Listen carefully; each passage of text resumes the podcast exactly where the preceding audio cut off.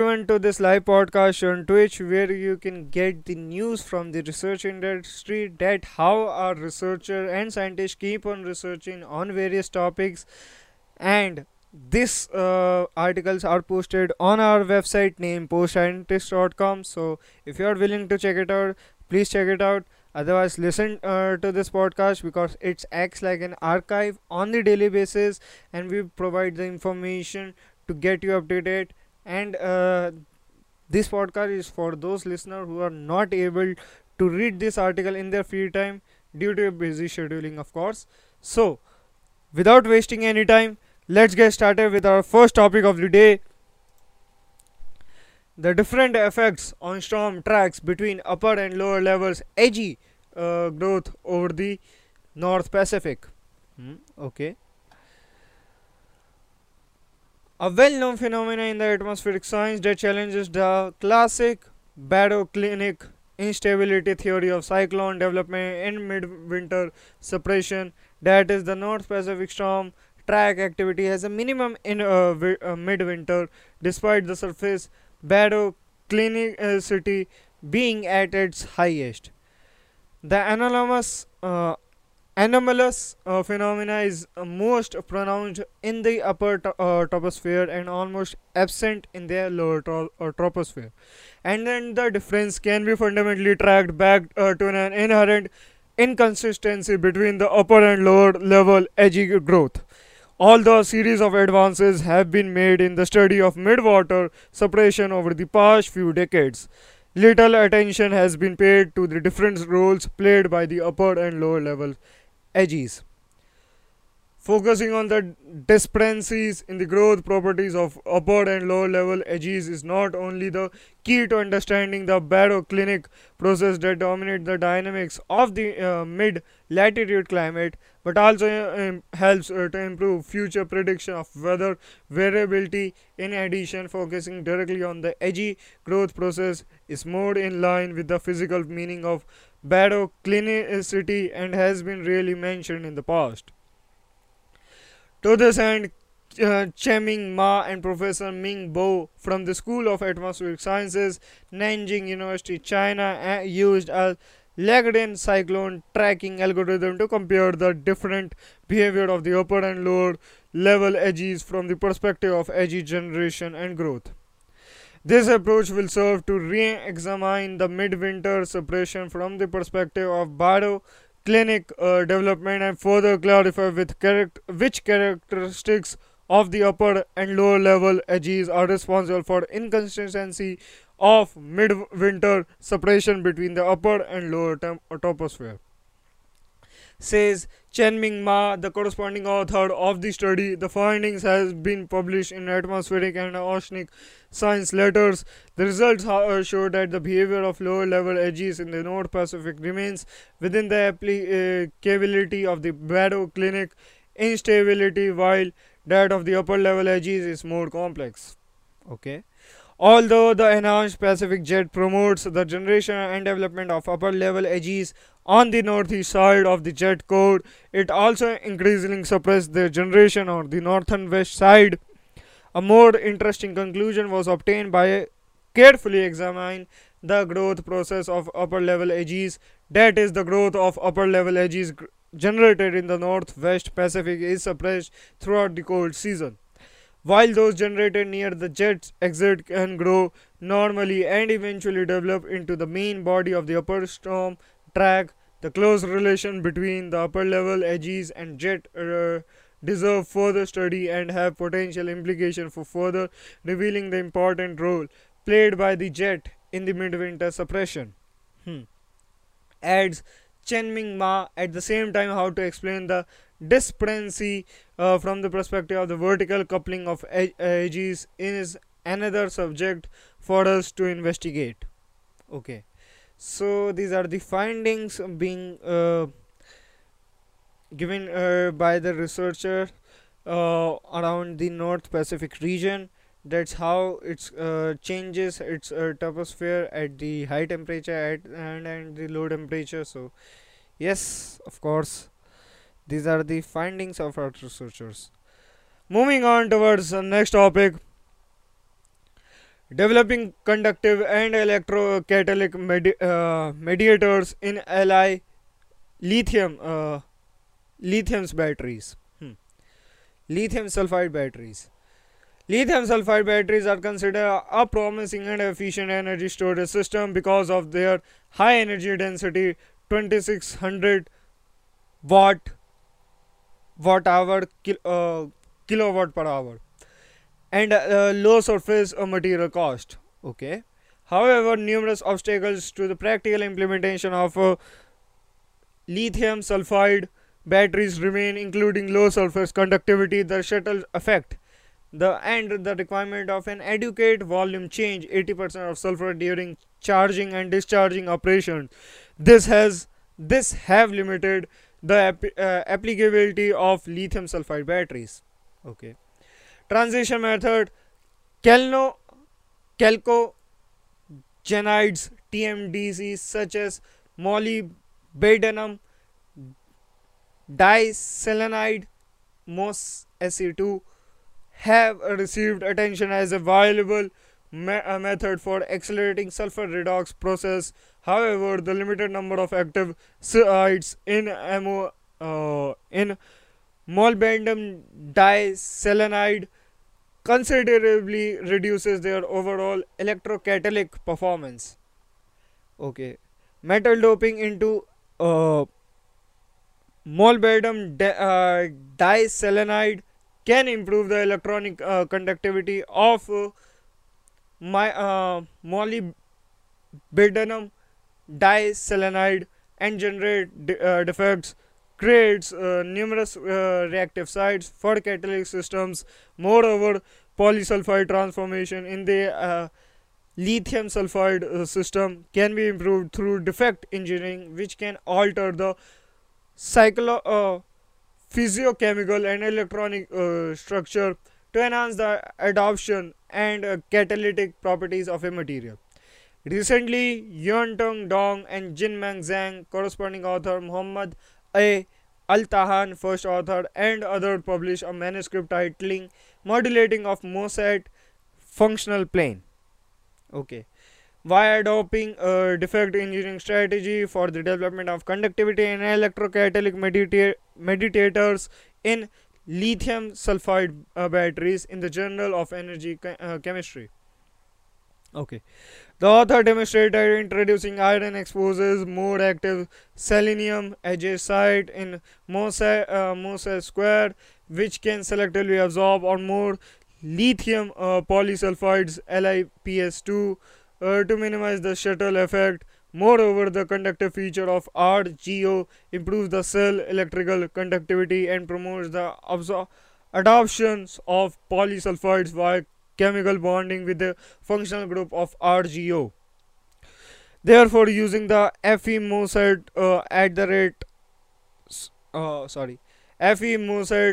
GRO nanohybrid as a functional plane offers the advantage of high conductivity and effective lithium sulfide adoptions. So these are the one of the, I guess, not guessing it, but one of the major role in the conductive in the lithium ion batteries and in the lithium sulfide batteries, which will provide and promising system, high energy density to the system on the with have low surface material cost. So it's a great application for many for the electric discharge, electric cars, or electric applications where we need a battery on the lithium ion, where we need lithium ion batteries itself. So it's a great thing, of course. Okay, moving on towards next topic. It's going to be the next news. Super Typhoon Noru slams into the Philippines. Sad. Okay, let's see. Super Typhoon Noru slammed into the Philippine Sunday battery, the heavily populated main island of Luzon, with strong winds and heavy rain that have forced thousands of people to flee their homes. Of course, the storm was packing maximum sustained winds of 195 kilometers, 121 miles an hour as it charged towards the archipelago nation after an unprecedented explosive intensification. The state weather forecaster said Noru, the strongest storm to hit the Philippines this year, made landfall in Burdeos municipality on the Polillo Island, part of Quezon Province, at 5:30 p.m. 09:30 GMT. Videos posted on social media and verified by AFP showed trees swaying wildly as wind and rain whipped across the island. The Weather Bureau issued warnings late Sunday for serious flooding in vulnerable areas of the capital, Manila, and nearby province as Noru dumped heavy rain. We ask residents living in danger zone to adhere to calls for evacuation whenever necessary. Philippine National Police Chief General Rodolfo Ozrin said, "The Philippines is regularly ravaged by storms, with scientists warning they are becoming more powerful as the world gets warmer because of climate change. The winds were force this morning," said Ernesto Portillo, 30, who works as a cook in the coastal municipality of Infanta in Quezon. "We are a bit worried. We have secured our belongings and bought a few groceries, so we have a good just in case." Noru weakened to a typhoon as it swept across central Luzon. It is expected to enter the South China Sea on Monday and head towards Vietnam. Typhoons are like engines. You need a fuel and an exhaust to function, said weather forecaster Rob Gilley. In the case of Carding, it has a good fuel because it has plenty of warm waters along its track, and then there is good exhaust in the upper level of the atmosphere, so it's a good recipe for explosive intensification, he added, using the local name of the storm. The storm hit about 100 kilometers northeast of Manila. Emergency personnel braced for the possibility of strong winds and heavy rain battering the capital, home to more than 13 million people. Forced evacuation were underway in some high risk of the metropolis, including impoverished communities living in flimsy shacks along rivers. Gloria Perez, 68, was a part of group sheltering modular tents set up on a covered basketball court. "I evacuated the house where I'm living in because I'm scared. The flood there's getting really high," Parvez told AFP. "I don't want a repeat of what happened to me before." Okay. Calm before the storm, of course. Noru came 9 months after another super typhoon devastated swaths of the country, killing more than 400 people and leaving hundreds of thousands homeless. More than 8,300 people fled their homes before the latest storm hit, including residents in the several municipalities in Quezon, disaster officials said. In the neighboring province of Aurora, residents of Dinglang municipality were forced to seek shelter. "People living near the coast have been told to evacuate. We live away from the coast, so we are staying put so far. We are more worried about the weather, about the water from the mountains," said Ria Tan, 54, a restaurant manager in Dinglang.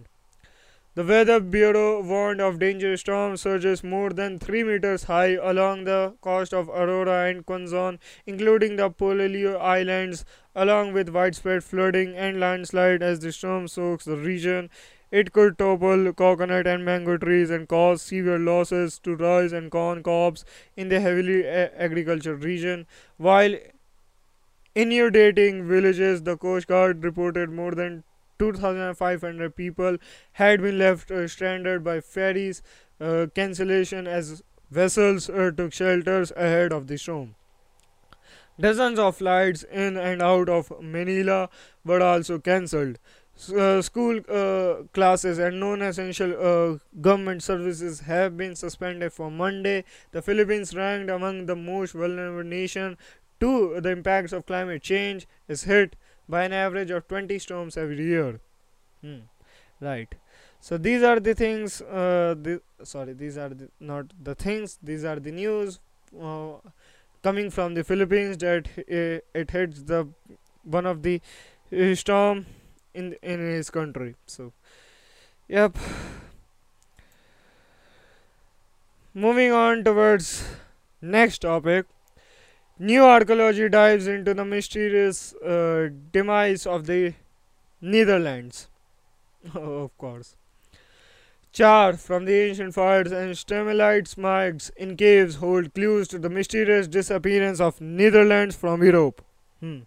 For more than 35,000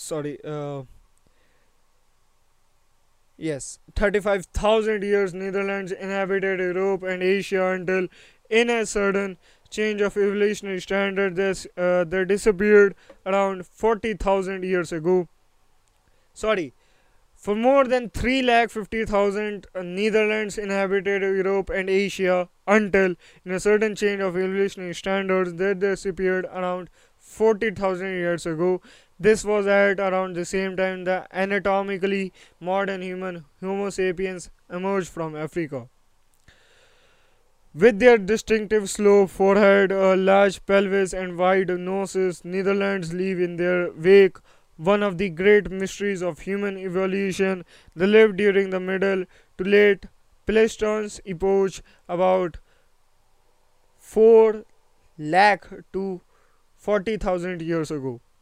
Netherlands lived in Eurasia, with traces discovered as far north as present-day Belgium and south to the Mediterranean and Southwest Asia.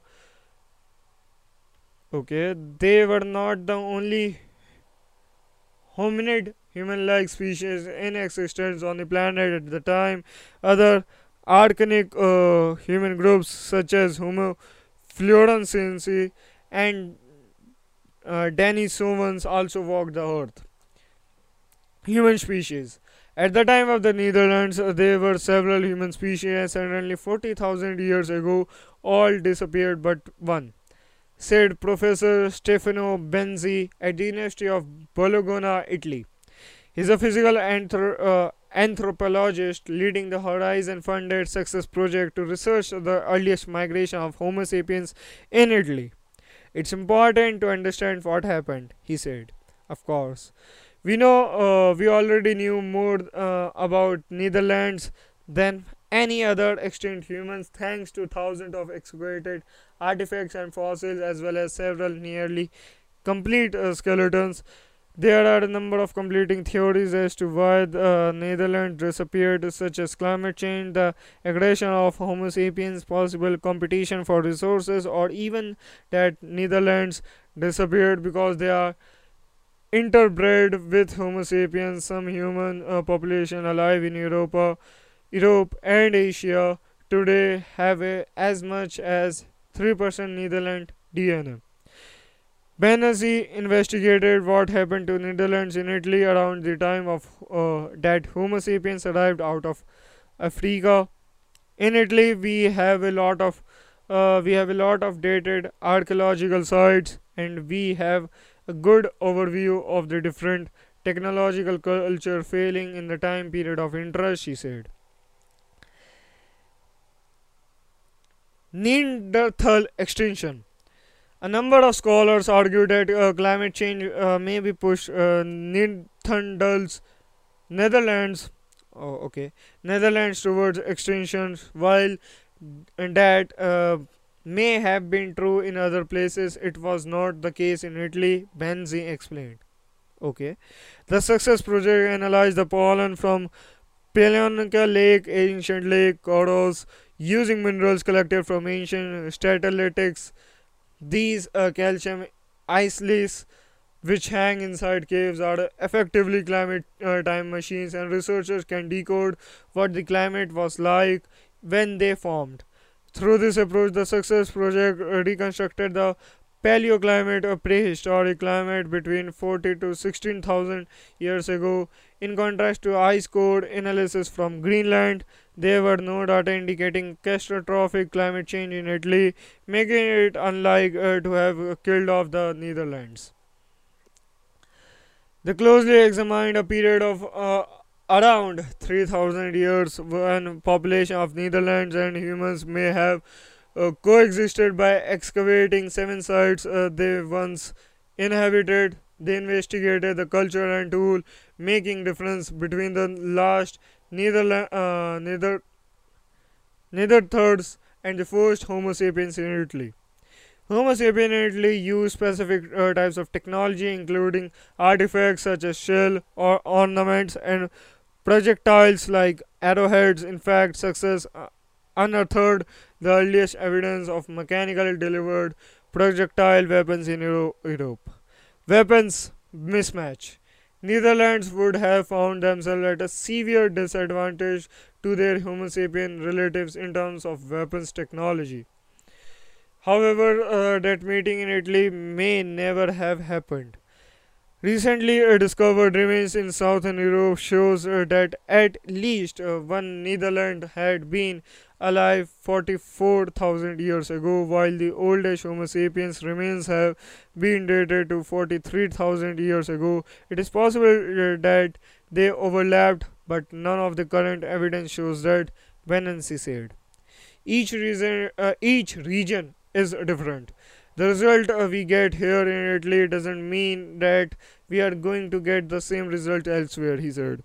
In the Paleochar project, Carolina Mallol, a geoarchaeologist at the University of La Laguna in Spain and currently a visiting professor at UC Davis in the United States, is raking through the ashes of time, seeking traces of Netherlands' lives and hints of their demises.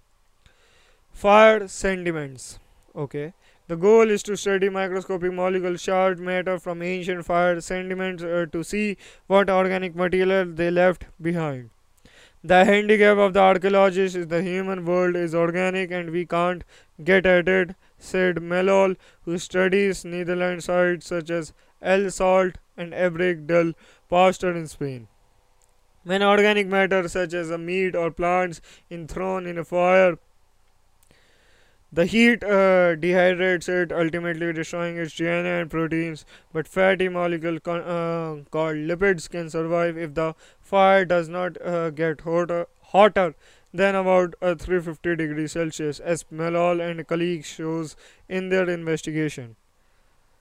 Paleochar was designed to explore how far we can take the analytical techniques to squeeze molecular information from the organic black layers in the fire, she said. Paleolipidomics, the study of the ancient fats, has been used to study lipids in Roman amphithera, Egyptian mummies, and even prehistoric leaves. Biomaker's Library. When it comes to ancient human sediments, we are the first ones to apply these techniques systematically, she said. They are also expanding the known lipid biomarkers, which are like molecular barcoders specific to species, families, or even metabolic pathways. With biomarkers, you can distinguish herbivores from carnivores, conifers from angiosperms, she said. Okay. Mallol and his colleagues set up the world first embryo lab, which stands for Archaeological Micromorphology and Biomarkers Research Lab, based in Tenerife, Spain, which trains researchers in the technique of soil microphology and lipid micromorphology and lipid biomarker analysis. The questions about Netherlands, such as why they want extinct, are very ambitious, said Mallol. Those questions required that you first determine who they were and how they lived with a lot of information, and we don't have the, that information yet, she said. With each and new piece of information, archaeologists and scientists burrow deeper into the mystery of why our closest relatives suddenly disappeared while Homo sapiens managed to survive. Of course, that's the main question. So, yep. Let's, okay, I guess there is no need for any summary of this article because it's already being explained by the author itself. So we are moving towards the next topic. Rodents are reservoirs for life-threatening disease, finds new study. Okay. Fungal disease in the human population are on the rise, so it is important for health authority to understand where the pathogens came from. A new study has surged from fungi in the lung tissues of small mammals and found fungal pathogens that cause disease in humans. This suggests that these rodents can serve as reservoirs, agents of dispersal, and incubators of emerging fungal pathogens. Fungal disease in the human population are on the rise, so it is important for health authority to understand where these pathogens came from. A new study published in the Frontiers in Fungi Biology has revealed that small mammals could act as a reservoir for the fungal infections. Our analysis, which specifically focused on lung pathogen that cause disease in humans, detected a wide range of fungi in the lung tissue of small mammals, said Paris Salazar-Hamm, first author of the research of the University of New Mexico. We found that many of the rodents we sampled from areas in the southwestern US were harboring the type of fungi that can cause lung infection in humans, such as the fungus that leads to valley fever, a disease that typically causes flu-like symptoms and can be life-threatening. Animal to human jump. Over the last 4 decades, there has been an increase in reports of novel human pathogens like the virus COVID-19. Host jumps have also allowed fungi to evolve and diversify in some cases. This could increase their virulence and in turn have an impact on humans. We wanted to understand if the fungal spores of respiratory pathogens reside in soil because they feed on dead and decaying plant matter, or if they were instead living within small animals and their spores are released into the soil after the rodents die, explained Salazar-Hamm. Using next-generation sequencing, a method that allows a quick assessment of the wide-ranging species of fungi, the researcher analyzed fungal DNA in rodent lung tissues from museum specimens. We detected the fungus coccidioides, the cause of valley fever, in the lung tissue of animals from Kern County, California, and Cochise and Maricopa counties in Arizona, area that have high rates of this disease, reported Salazar-Hamm. In addition, we detected a sequence from coccidioides in animals from Catron, Sierra, and Soroco counties in New Mexico, which is the first time this pathogen has been detected in the environment in this region. This is the first big study using next-generation sequencing to access the fungi in the lungs of small mammals. Our results support the hypothesis that rodents could be a breeding ground for respiratory fungal pathogens, she continued. Monitoring the spread. The finding from this study hopes to inform health officials where there is potential for disease to be acquired locally. Current forecast of the distribution of coccidioides based on climate and soil conditions predict that valley fever will expand substantially northward, eastward over the next century as a result of climate change impacting environmental conditions. Our results will be informed this modeling effect efforts by adding a valuable information about animals as a reservoir for pathogens, explained Salazar-Hamm.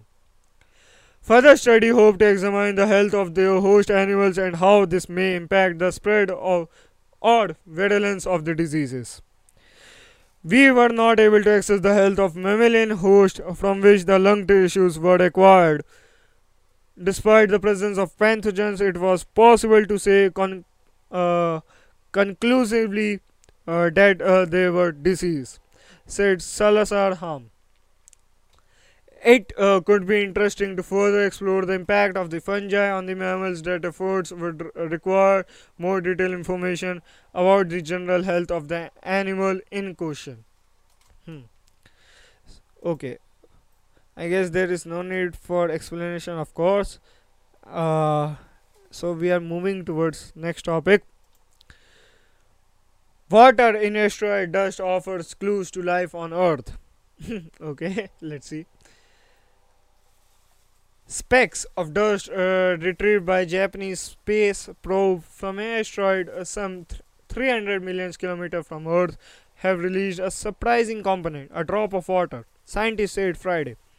Okay, the discovery offers new support of the theory that life on Earth was seeded from outer space.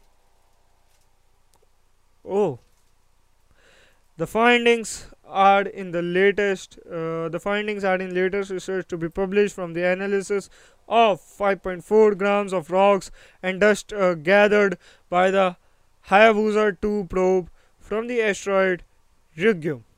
This drop of water has great meaning, of course.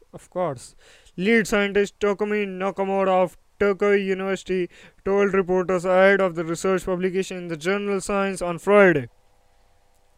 Many researchers believe that water was brought from outer space, but we actually discovered water in rGO, an asteroid near the Earth, for the first time. Okay, Hayabusa 2 was launched in 2014 on its mission to rGO and returned to Earth orbit 2 years ago to drop off a capsule containing the sample. Okay. The previous cargo has already yielded several insights, including organic material that showed some of the building blocks of life on Earth. Amino acid may have been formed in space. The research published Friday says the team found a drop of fluid in the rGO sample, which was carbonated water containing salt and organic matter, Nakamura said. The bolsters the theory that asteroids like rGO or its larger parent asteroids could have provided water which contains salt and organic matter in collision with Earth, Nakamura said. Okay, of course. We have discovered evidence that this process may have been directly linked to, for example, the origin of the oceans or organic matter on Earth. Nakamura's team, comprising about 150 researchers including 30 from the United States, Britain, France, Italy and China, is one of the largest teams analyzing the sample from rGO. The sample has been divided among different scientific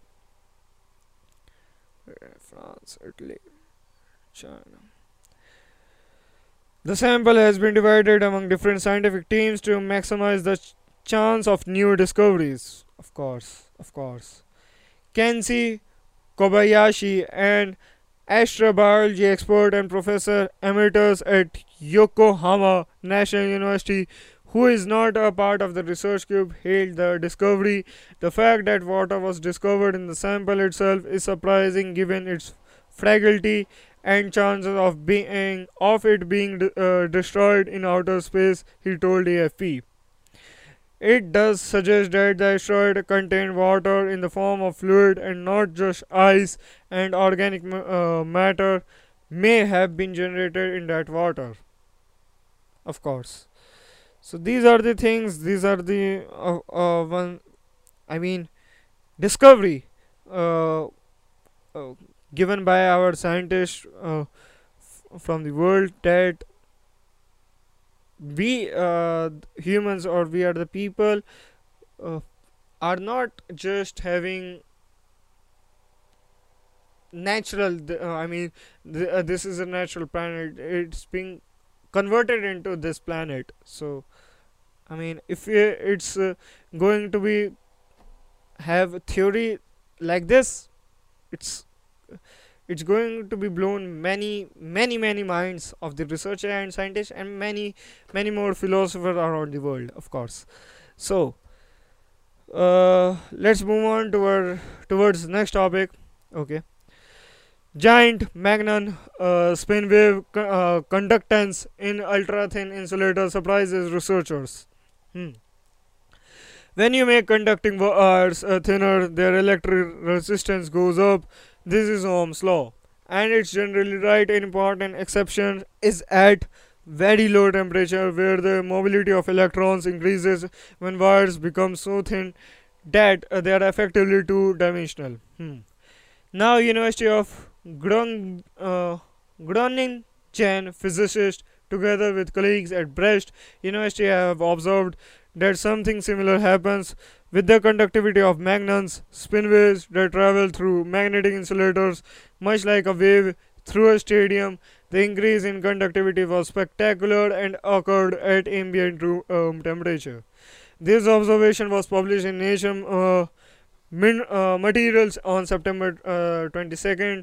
Electrons have a magnetic movement called spin, which has a value of up or down. It is possible to accumulate one type of spin by sending a current through a heavy metal such as platinum. When those spins carried by electrons encounter the magnetic insulator YIG, yttrium, iron, garnet, the electrons cannot pass through. However, at the interface with YIG, the spin excitation is passed on. Magnons who can also carry spin are excited. These spin waves pass through the magnetic insulator like a wave. In a stadium, none of the electrons, the spectators, move from the space, but they nevertheless pass on the spin excitation at the detector electrode. The reverse process happens. The magnets make electronic spins, which then produce an electrical voltage, which can be measured, explains Bart Van Wees, professor of applied physics at the University of Groningen and specialist in fields such as spintronics. Of course, motivated by the increase of electron mobility in 2D material, his group decided to test magnon transfer in ultra-thin nanometers YIG films. These films are not strictly 2D materials, but when they are thin enough, the magnets can also only move in two dimensions. When Weiss explains, the measurement performed by PhD student Zhang Yang V produced a surprising result. The spin conductivity went up by 3 orders of magnitude in comparison to YIG bulk material. Dramatic effects. Scientists don't use terms like giant lightly, but in this case it was fully warranted, says Van Wees. We made the material 100 times thinner, and the magnetic conductivity went up 1000 times, and this didn't happen at low temperature as is required for high electron mobility in 2D conductors, but at room temperature. The result was unexpected and so far unexplained. When we, in our paper, we give a tentative theoretical explanation which is based on the transition from 3D to 2D magnet transport, but that cannot fully explain the dramatic effects we observe. So what could be done with this giant magnet conduction? We don't understand it, says Van Wees. Therefore, our current claims are limited. This is enabling research that might point the way to some new yet undiscovered physics. In the long run, this might produce new devices as well. First author Zhang Wing adds, because there is no electron transport involved, the magnon waves produce no conventional heat dissipation, and heat production is a big problem in every smaller electronic devices. Superconductivity, and as magnons are bosons, that is, they have integer spin quantum values, it might be possible to create a coherent state comparable to a Bose-Einstein condensate. When these This might even produce spin superconductivity. All this is for the future. For now, the giant magnet conductance in YIG is well documented. The measurements are clear. We are looking forward to a good collaboration of theoretical physicists and experimentalists. Of course, there is no need for explanation. So we are moving towards the next topic. What you can do to reduce light pollution. Yes, it's being a major problem nowadays, of course. Let's read it and understand it. As the old saying goes, many hands can make light work. They can also work together to make light vanish. Urban light pollution is a large-scale issue, but individual households can help their communities turn down the lumens while still ensuring safety. Nancy Clanton, chief executive of the lighting engineering firm Clanton and Associates in Boulder, Colorado, passionate about sustainable illumination. She is a member of the International Dark Sky Association Technical Committee, and she offered this advice to reduce light pollution in your neighborhood. Install time and motion sensors. The best way to reduce light pollution is to turn lights off completely. They are not needed. This will also save money on your energy bill. Motion sensors are a great way of controlling lights, so they only turn on when there's action nearby. Going to sleep. Set a nightly timer. The birds and your neighbors will both appreciate it. Use dimmable light bulbs. Dimmable light bulbs have switches that control the intensity of the light they emit. That way you can use them at the brightest setting only when necessary. Make sure your dimmer switch and bulb are compatible to avoid flickering, which can be a nuisance to humans and animals alike. Choose warmer colors. Light bulbs with warmer or yellower tones are more suited to our circadian rhythm than bluer rhythm. That's why the night mode on our smartphone uses them. Okay. The tone is measured by the color temperature of a lamp. Avoid bright and blue daylight. Tons that have temperature exceeding 6000 degrees Kelvin. Instead, choose bulbs with the temperature lower than 3000 Kelvin. Shield all external lights. A safety light by the door does not need to illuminate a tree. Install a proper shield that blocks any light escaping skyward and redirects the beam entirely towards the ground. Shielding also helps using lamps that consume less power to provide the same amount of light where it is needed. Of course. So these are the findings, these are the results of the new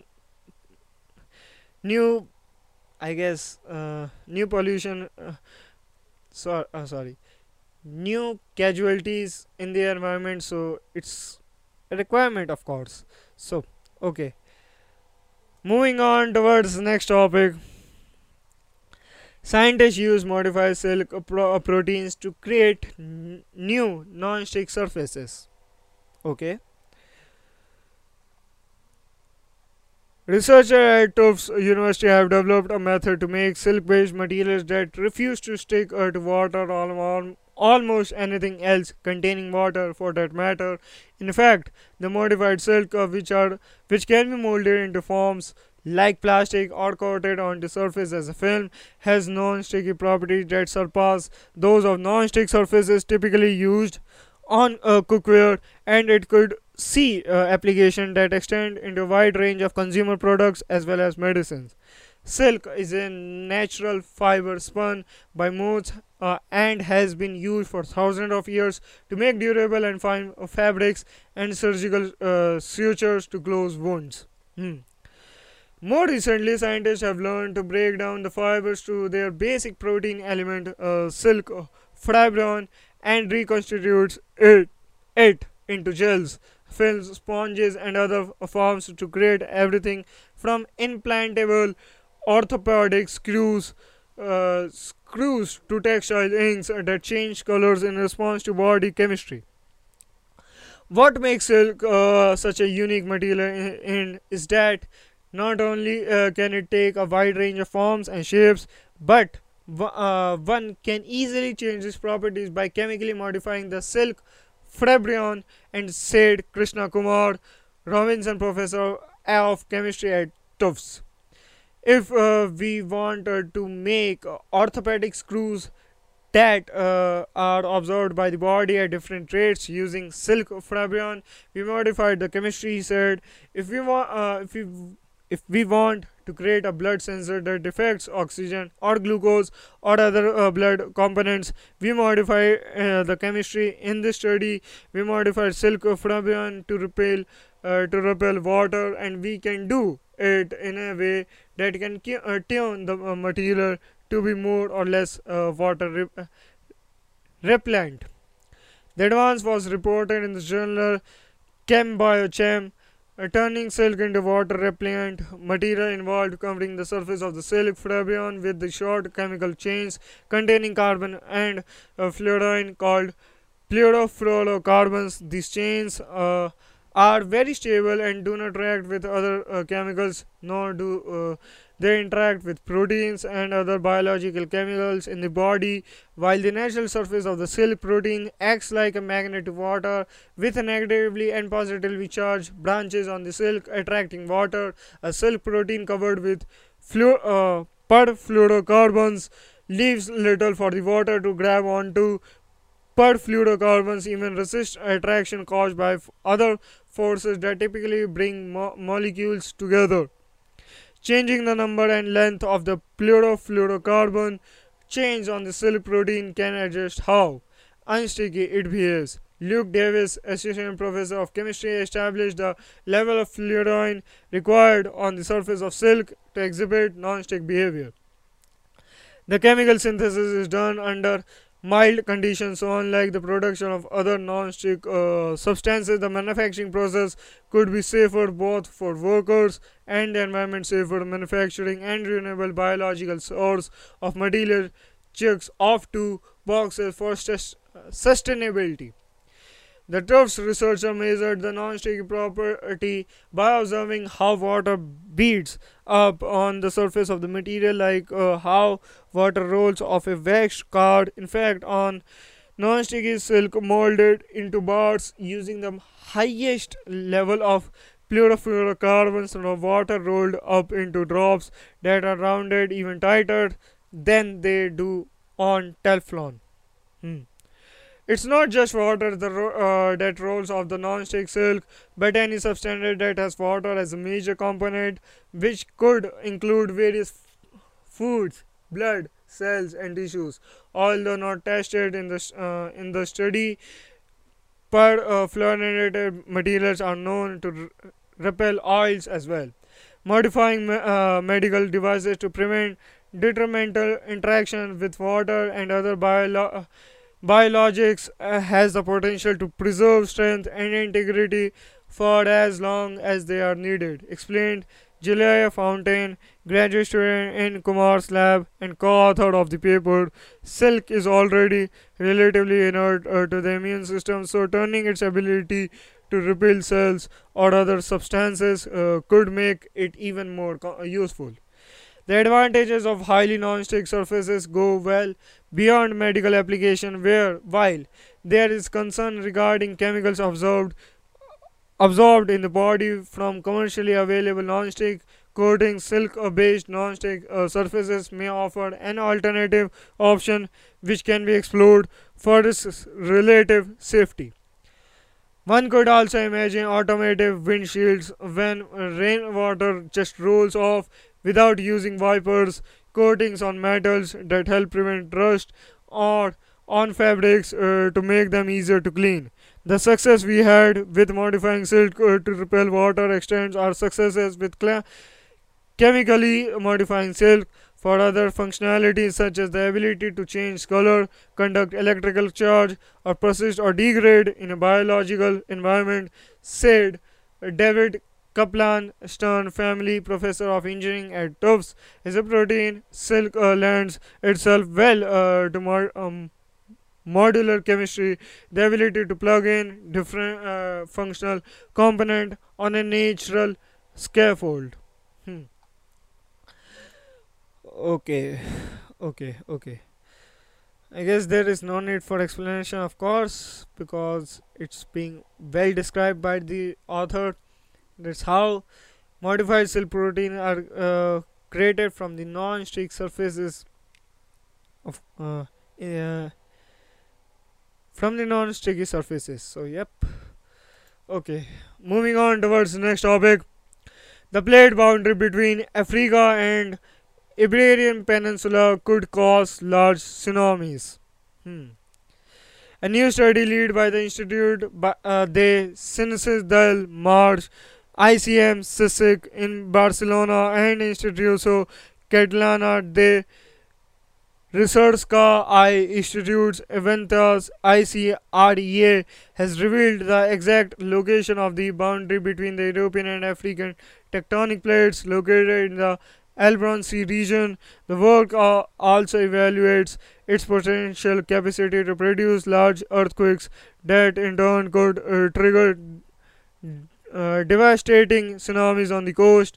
The paper, recently published in Nature Communication, defines for the first time the complex geometry of this active fault systems and describes how they have been moving over the last 5 million years. Finally, the work demonstrates that the system has observed almost all of the deformation from plate collisions in this region. The quality of our data has allowed us to study for the first time the deep structure of these faults and thus quantify the deformation they accumulate. The result shows that this is the one of the most important fault systems in the region, that it has been absorbing most of the deformation caused by the collision of the erosion and African plates, explains Laura Gomez de la Pena, ICM CSIC, so researcher and lead author of the study. All the geological structure of the Albron Sea subsurface has been extensively studied since the 1970s until now. The data were not sufficiently precise to understand the tectonics of the area. However, the quality of the data and the modern methodologies used to carry out this work has made it possible to characterize in detail a system of active faults that extends over 300 kilometers long and is now considered the most important in terms of deformation accumulation in the Iberian Peninsula. To carry out the study, we used the latest data acquisition techniques on board the Spanish oceanographic vessels Sarmiento de Gebo, and the processing was specifically designed to be able to observe the structure described now for the first time. Details ICM CSIC researcher and ICREA professor Cesar R. Renato, who has also participated in the study. Until now, it was unknown whether the Albron Sea had large active faults as well as exact location of the tectonic boundary where the European and African plates collide. This knowledge is key to recesses the seismic and tsunami risk to which the coastal areas of the Western Mediterranean are exposed. In fact, in another study by the same group of experts in collaboration with GeoMar, GEOMAR, Germany, and INGV, Italy, the author delved into the tsunamigenic potential of its plate boundary and suggests that this may be greater than previous thought. Most previous studies on seismic tsunami risk did not correctly consider these large faults due to lack of data, so the risk had been underestimated. These studies are a first appraisal of the seismic and tsunami potential of these large faults, which until now were almost completely unknown to us and which must be thoroughly evaluated in future studies, concludes Gomez de Lipina. Of course, so these are the findings once again going to have the tsunamis over the year. Yep.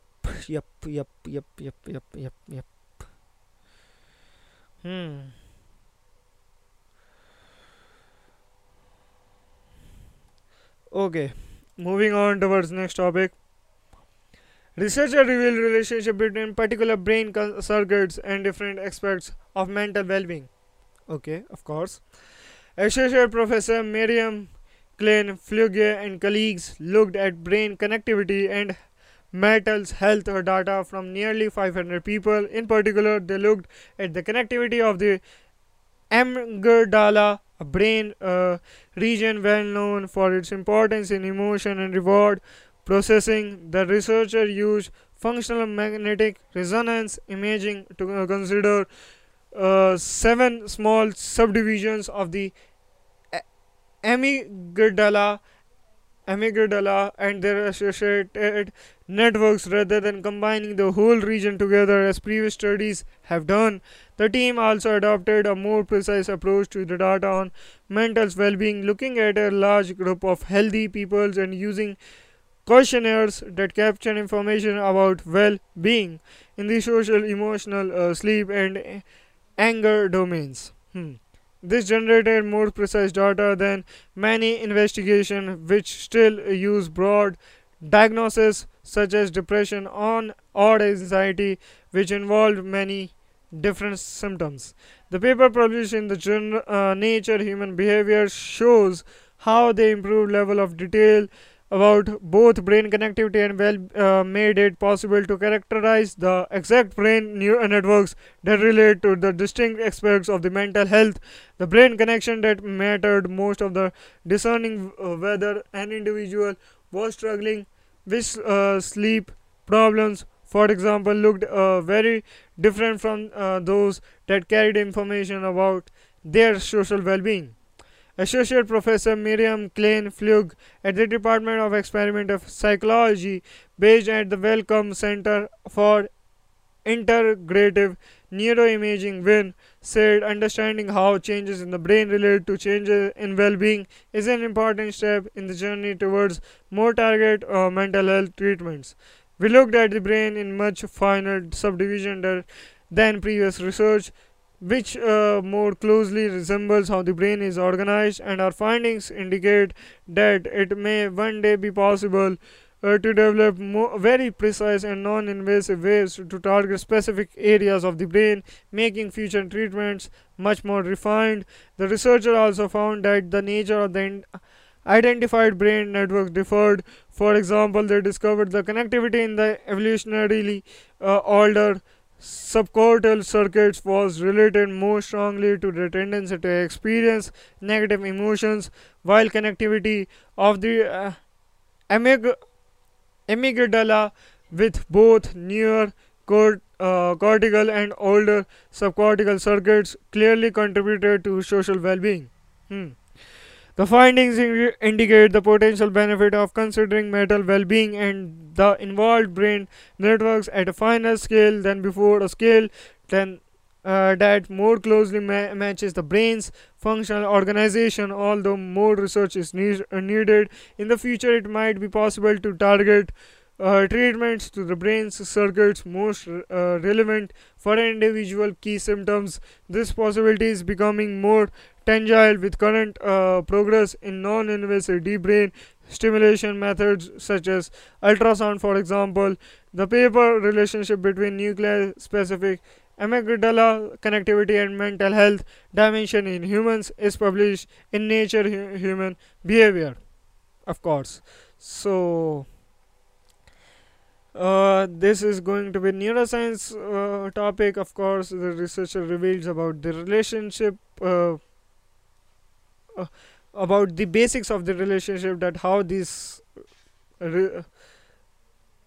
how the two-person relationship is far more better and help in many ways. So yep, moving on towards next topic. A naturally occurring soil bacteria may provide a solution for forever chemicals.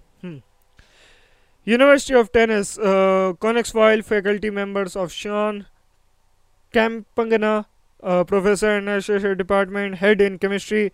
Frank Loeffler, governor chair, professor in microbiology, have made a discovery that could lead to new capabilities for managing environmental contamination. Commercially used PUD and polyphenol alkali substances PFAS were developed in the 1940s and made their way into a variety of common household products. Today's PFAS are used for plastic rubber manufacturing, in food wrappers, umbrellas, firefighting foam, and more. PFAS has also been called forever chemicals due to the resistant to breaking down the both the environment and the human body. PFAS have been discovered lingering in rivers, Arctic sea ice, human breast milk, and the blood of 97% of Americans. Most troublesome is their potential impacts on human health, and PFAS have been linked to metabolic disruption, obesity, diabetes, immune suppression, and cancer. Loeffler and Campana work recently published in the Environmental Science and Technology explores a potential avenue for decreasing broad contamination with these chemicals. Their team found that a natural occurring soil bacterium, Pseudomonas sp strain 273, was capable of degrading and detoxifying 110 diafluorodecane, a fluorinated compound that could be model for dealing with PFAS. Surprisingly, this bacterium was also able to use the fluorine containing byproducts to build lipid bilayers or cellular membranes, which indicate that we don't yet know all that we should about the fate of this type of compounds in biological system. This research is important since fluorinated organic chemicals are emerging contaminants, and we do not yet know how and if they enter the food's web, said Campagna. The fact that bacteria can incorporate breakdown products of these molecules into the biomass indicates that we don't fully understand the environment impacts of their contaminants. The discovery developed from a long standing series of collaborations between Campagna and Loeffler and leverages the capabilities of both the Center of Environmental Biotechnology and the Biological and Small Molecule Mass Spectrometry Core. There is a pressing need to demonstrate that natural degradation process for PFAS exists, that they are not forever chemicals, said Loeffler. The new findings emerged through collaborative efforts at the interface of disciplines, specifically environmental microbiology and analytical chemistry. My group obtained and characterized the unique microorganism, and Dr. Kempner group had the instrumentation and expertise to perform the analytical procedures. The results are a product of teamwork, and neither group individual would have succeeded. The Kempner and Loeffler hope their work can lead to further discoveries of bacteria capable of degrading the entire range of fluorinated pollutants, which could lead to removing PFAS from contaminated area like drinking water. So, of course, I mean, so these are the findings by the given by the researcher, and having.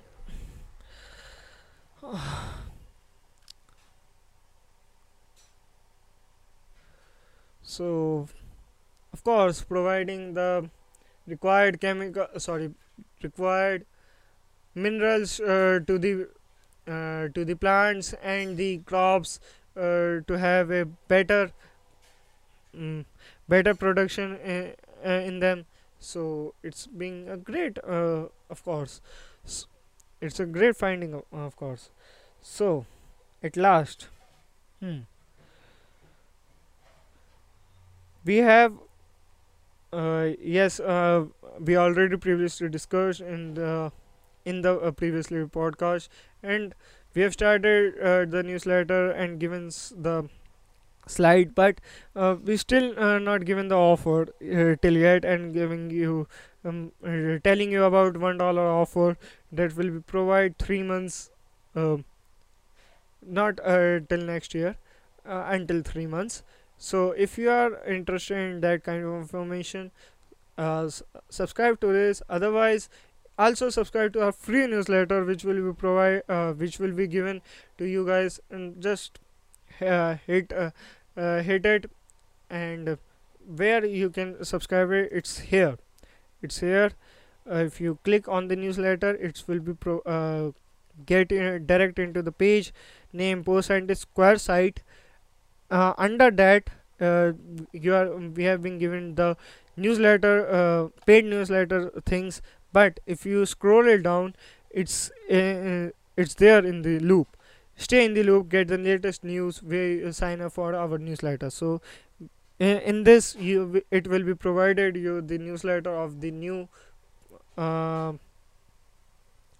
new visitors, of course, and having a better knowledge that how our visitors or readers focusing on different topics. So it's like, we are hoping that these are the people going to know about you more, and